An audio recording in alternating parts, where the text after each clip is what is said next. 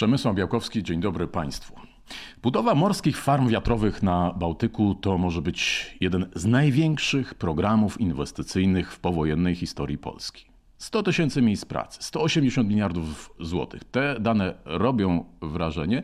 Mimo to mam wrażenie, że o tym temacie nie mówi się tak dużo, jak by zasługiwał. Pora to zmienić. Ze mną Małgorzata Żmijewska-Kukiełka, menadżerka do spraw komunikacji w Polskim Stowarzyszeniu Energetyki Wiatrowej i koordynatorka kampanii Płyniemy z wiatrem. Dzień dobry Małgosiu. Dzień dobry, cześć, witam wszystkich.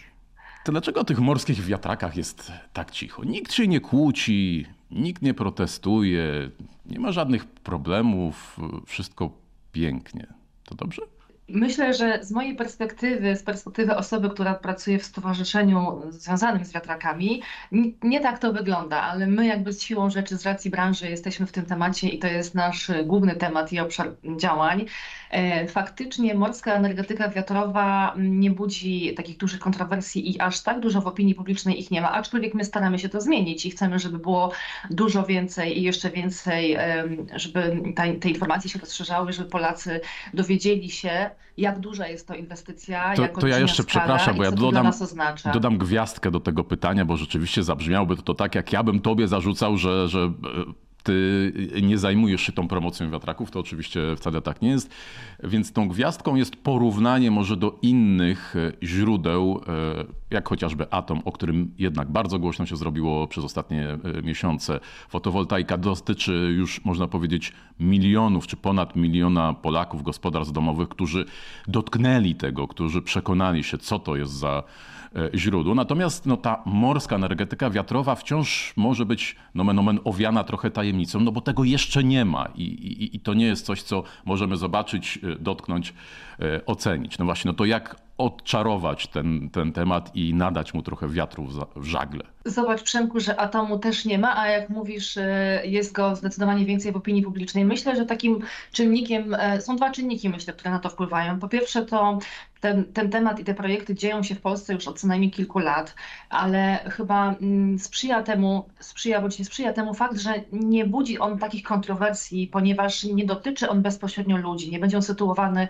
w pobliżu zamieszkań, mieszkań, zabudowań, nie będzie widziany z lądu, z zapłotu. E, jest to projekt, który gdzieś będzie oddalony daleko na Bałtyku, e, nie będziemy go widzieć, nie będziemy go słyszeć i być może to sprawia, że nie mówi się o nim tak dużo, ponieważ nie jest blisko ludzi, i, a siłą rzeczy nie, nie rodzi tych kontrowersji, aczkolwiek nie mówię, że ich nie ma. Ale druga rzecz to to, że ten projekt po prostu idzie swoim rytmem i on ma e, nadany swój tok, ma nadany swój plan. To się dzieje, firmy budują, idą po kolei w tym procesie inwestycyjnym, no i tych kontrowersji nie ma, bo tutaj jakby nie ma żadnych przeszkód, które stoją na drodze do tego rozwoju morskich farm wiatrowych. Mm, też jakby temat morskich farm wiatrowych i w ogóle energetyki wiatrowej mocno się pojawił w momencie wybuchu wojny w Ukrainie. I tutaj nie tylko Polska, ale wszystkie kraje Unii Europejskiej, cała Unia Europejska zgodnie przyjęły strategię, że musimy te nasze źródła OZOwe rozwijać, bo E, poczuliśmy się zagrożeni, jak zobaczyliśmy, ile, e, jak uzależnieni jesteśmy od dostaw e, energii z zewnątrz, od dostaw surowców z zewnątrz, i nagle trzeba było zweryfikować te dostawy, zweryfikować ten miks energetyczny, okazało się, że no, musimy pomyśleć o czymś, co jest nasze i własne. No i tutaj morska energetyka wiatrowa będzie tym największym, wielkoskalowym źródłem OZE, które ten nasz miks energetyczny będzie wspierało i, i będzie jego jednym z głównych filarów. Więc myślę, że stąd y, y, jest taka sytuacja, że aż tak dużo w opinii publicznej na ten temat nie ma, ale ja bardzo bym chciała to zmienić. No właśnie, temu jest ta e, rozmowa, temu służy ta rozmowa. E, to teraz zapytam jeszcze e, o, wspomniałaś o wojnie w Ukrainie, że mm, rozpędu nabrała ta dyskusja, ale też czyny związane z, z poszczególnymi źródłami, tymi odnawialnymi energii. A jak to jest z offshorem? Co właściwie mm, zależy, co wpływa na to, czy te wiatraki będą się kręciły bez przeszkód, mówiąc tak e, kolokwialnie, a, a, a, trochę bardziej precyzyjnie. Czy na przykład sytuacja geopolityczna w jakimkolwiek stopniu wpływa na to, jak będą funkcjonowały te farmy morskie e, wiatrowe? Czy same warunki, czyli siła wiatru, może nie wiem, Bałtyk, no niepełne morze, jak, jak mówiłaś, w miarę blisko plaży, niewidoczne, ale jednak sztormy albo zbyt mocny wiatr. Czy tutaj są takie czynniki, na które no do końca wpływu nie mamy i, i, i co one właściwie mogą zrobić z tą morską energetyką wiatrową? To może zacznę od końca, czyli Bałtyk, jego warunki i, i to, jakim jest morzem i co nam może dać. Oczywiście nie jest to Morze Północne, które ma najmocniejszą wietrzność, które dzisiaj odpowiada za 80% morskiej energetyki wiatrowej, jednak nie umieszczając Bałtykowi, dzięki niemu możemy stworzyć w, w obszarze basenu Morza Bałtyckiego naprawdę silny i znaczący hub offshore'owy, w które Polska, jeżeli ten swój potencjał, który my gdzieś tam szacujemy i wyliczamy, jeżeli wykorzysta, może stać się jego liderem. Bałtyk ma dobre warunki do takich inwestycji, ponieważ nie jest y, aż tak głębokim y, dnem. W sumie na Bałtyku oceniają eksperci, że panują jedne z najlepszych warunków do rozwoju inwestycji w farmy wiatrowe. Czyli chodzi o łatwość samej budowy, tak? Stawiania tych. Tak, tak, tak. Jest to dosyć płytkie morze. Jego średnia głębokość to mm, tam się szacują eksperci, że około 55 metrów. Są dobre warunki wietrzne, dobrze jest zlokalizowane. No i to wszystko sprawia, że y, staje się on naprawdę do, dosyć mocnym graczem, jeżeli chodzi o, o, o skalę y, światowego i europejskiego offshore'u. Mm, z drugiej strony geopolityka, czyli strategia y, transformacji energetycznej całej Europy, która mocno przestawia się na odnawialne źródła energii, która mocno apeluje i stwarza przymusy, przepisy i zapisy, które zobowiązują kolejne kraje, wszystkie kraje do obniżania emisji CO2 i do przechodzenia na odnawialne źródła energii, jest tutaj olbrzymim wsparciem i to jest jakby wpisywanie się w ten y, ogólnoświatowy, można powiedzieć, trend obniżania emisji CO2. Europejska strategia Repower EU y, do, 20, do 2030 roku zakłada, że będzie 420 gigawatów energii wiatrowej. Dzisiaj mamy 205 gigawatów. To zobacz, to jest oznacza podwojenie tej liczby, czyli stawiamy na rozwój inwestycji wiatrowych nie tylko w Polsce, ale w całej Europie. Mhm. No dobrze, to skoro już jesteśmy przy liczbach, ja nie będę pytał o konkrety, ale może o, o chociaż takie zobrazowanie tego, jak dużo tej energii będzie e, płynęło właśnie z, z offshore'u, e, jakie są plany, jaki to będzie procent polskiego miksu energetycznego. Może to porównajmy, nie wiem, na przykład do, do tego, ile takich elektrowni Bełchatów czy, czy jakiejkolwiek innej, żeby zobrazować, e, jaki potencjał drzemie w tych e, farmach na Bałtyku.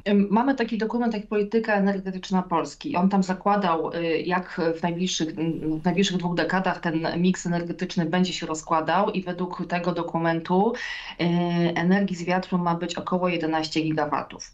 My jako Polskie Stowarzyszenie Energetyki Wiatrowej przygotowaliśmy swoje zestawienia i swoje podsumowania. Przede wszystkim wskazaliśmy nowe obszary na Bałtyku, które nadają się pod farmy wiatrowe, co pokazuje, że tych wiatraków może być jeszcze więcej. Ta skala może być jeszcze większa i według nas 11 gigawatów to jest zdecydowanie za małe szacunki. Apelujemy o to, żeby przeszacować jeszcze raz te tereny, bo mamy większy potencjał. Według e, naszego raportu tych gigawatów może być nawet 33.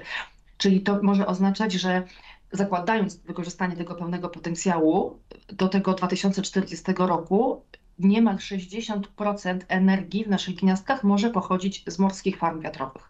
Myślę, że to jest dosyć duża skala y, i gdyby tak się stało, to na pewno y, y, to przede wszystkim musimy zrobić wszystko, żeby dojść do tego wykorzystania jak największego potencjału, ale wtedy myślę, że te korzyści, które są do mm, zgarnięcia, są warte tego, żeby się postarać i mocno przyłożyć do pracy, zwłaszcza jeżeli chodzi o regulacje, o legislację, o uproszczenia, o mm, wsparcie lokalnego łańcucha dostaw, żeby te 60% w naszych gniazdkach było, bo to już poza tymi gospodarczymi aspektami i tym środowiskowym, które oznacza czyste powietrze, y, to oznacza mniejsze rachunki za prąd każdego Polaka. Więc to jest, myślę, gra warta świeczki i jakby no, nie, ma, nie ma innej ścieżki. Odchodzimy od węgla i te ta energia zielona musi y, być kluczowym y, filarem miksu energetycznego Polski.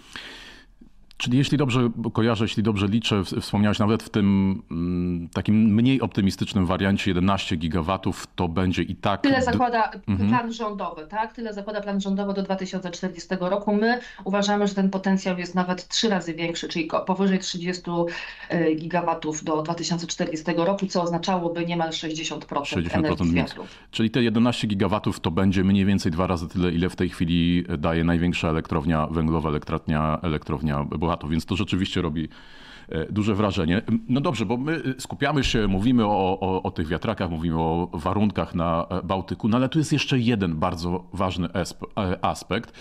E, to jest to, którędy, tak mówiąc znowu wprost, ten, i czym ten prąd z tego Bałtyku, z tych farm gigantycznych, już z gigantycznym potencjałem, jak słyszeliśmy, będzie płynął. Czyli jak e, przygotowane, czy już są, czy to się dzieje, czy to zdąży. E, mówię o, oczywiście o infrastrukturze, o sieciach przesyłowych. No, zdecydowanie tak gigantyczna skala inwestycji w i duża transformacja też będzie wymagała e, transformacji systemu energetycznego, bo dzisiaj zgodnie z tym, co powiedziałeś, no to te sieci są takim wąskim gardłem e, inwestycji e, offshore'owych e, i duże wyzwania i konieczność na pewno wielkich zmian i inwestycji dużych w te sieci, bo tutaj prąd będzie musiał z północy teraz być przetransportowany na południe. Ta modernizacja infrastruktury sieciowej wydaje się, że to jest rzecz nieunikniona i nad tym już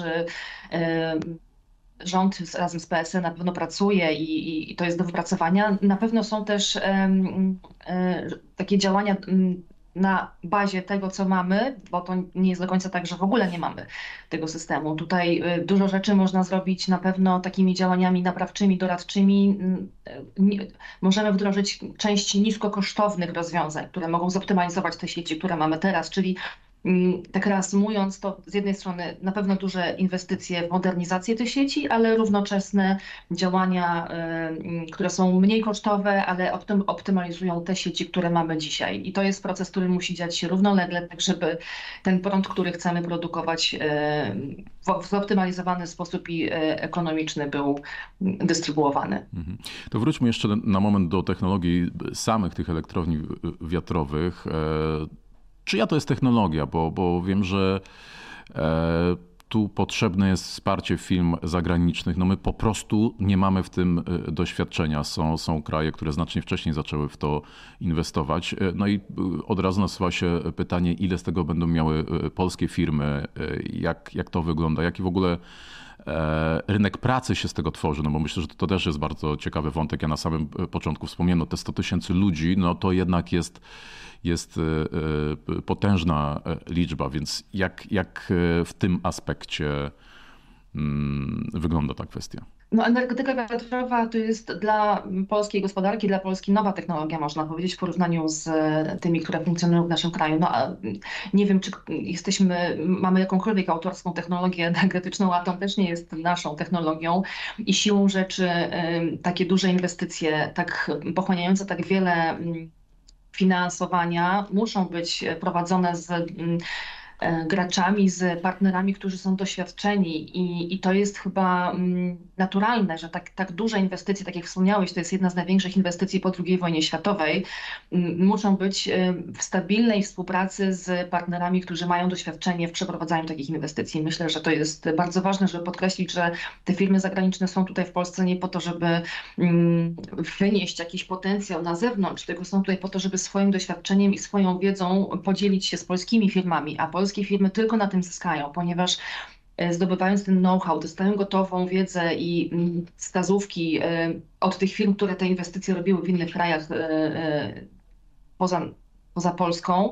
Mm, polskie firmy siłą rzeczy też będą zdobywały swoje własne doświadczenie i otwiera to im drogę do stania się takim inwestorem w kolejnych krajach, które tuż za nami będą rozwijały morską energetykę wiatrową. Litwa, Łotwa, Estonia to kolejne kraje, które przystępują do tych projektów offshore'owych i dzisiaj my jesteśmy, e, budujemy tą dla nas nowatorską technologię, ale za parę lat dla tych kolejnych krajów my możemy być tym inwestorem z zagranicy, który tym doświadczeniem się podzieli, więc jakby to jest naturalne, że ten kapitał jest połączony polsko-zagraniczny, te projekty, które się tworzą są tworzone w konsorcjach polskich i zagranicznych firm, więc to jest jakby siłą rzeczy nieuniknione, ale to jest normalne i jakby daje nam to taką pewną stabilność, backup i w duchu takiej współpracy i wymiany doświadczeń się odbywa dzisiaj, tak? Wspomniałeś o tych miejscach pracy. No to jest coś, co zdecydowanie tutaj polscy, polskie społeczeństwo wygrywa, bo ta, ta technologia, ta branża rozwija bardzo duże możliwości z jednej strony dla pracowników, dla każdego człowieka, dla Polaków, dla społeczeństwa, którzy mogą znaleźć dobrą, dobrze płatną pracę w tej branży. E, z drugiej strony polskie polskie firmy, polski przemysł, poddostawcy też mają olbrzymią szansę, żeby w tym biznesie rozwinąć e, się i, i, i, też wejść na kolejne rynki jako duży, dużo większy gracz. Tak? Ten local content tak zwany, my to nazywamy robocze, czyli wkład polskich, polskich firm. Walczymy o to, żeby był jak największy. Tutaj też potrzebne będzie na pewno wsparcie regulacyjne, przyspieszenie tych pewnych procedur, ułatwienia dla tych lokalnych y, poddostawców, ale to jest kluczowe i na to y, w tym całym projekcie morskiej energetyki wiatrowej stawiamy, żeby ten local content był jak najwyższy. Wiadomo, że nie unikniemy wsparcia firm z zewnątrz, ale to, co możemy robić w Polsce, w Polsce możemy robić praktycznie dzisiaj wszystko do wiatraków. To, że to nie jest tak rozwinięte, jakbyśmy chcieli, no to jest kwestia tego, że w Polsce po prostu energetyka wiatrowa była zablokowana przez ostatnie lata. Offshore jest czymś nowym, ale lądowa energetyka wiatrowa od 2016 roku była zablokowana. To jest jakby naturalny efekt tego, że te firmy, te biznesy się nie rozwijały, ponieważ tutaj nie było perspektyw. Ale dzisiaj mamy już fabrykę Westata w Szczecinie, która powstaje, mamy port w Świnoujściu, który się tworzy i to, to świadczy o tym, że olbrzymi potencjał otwiera się przed polską gospodarką.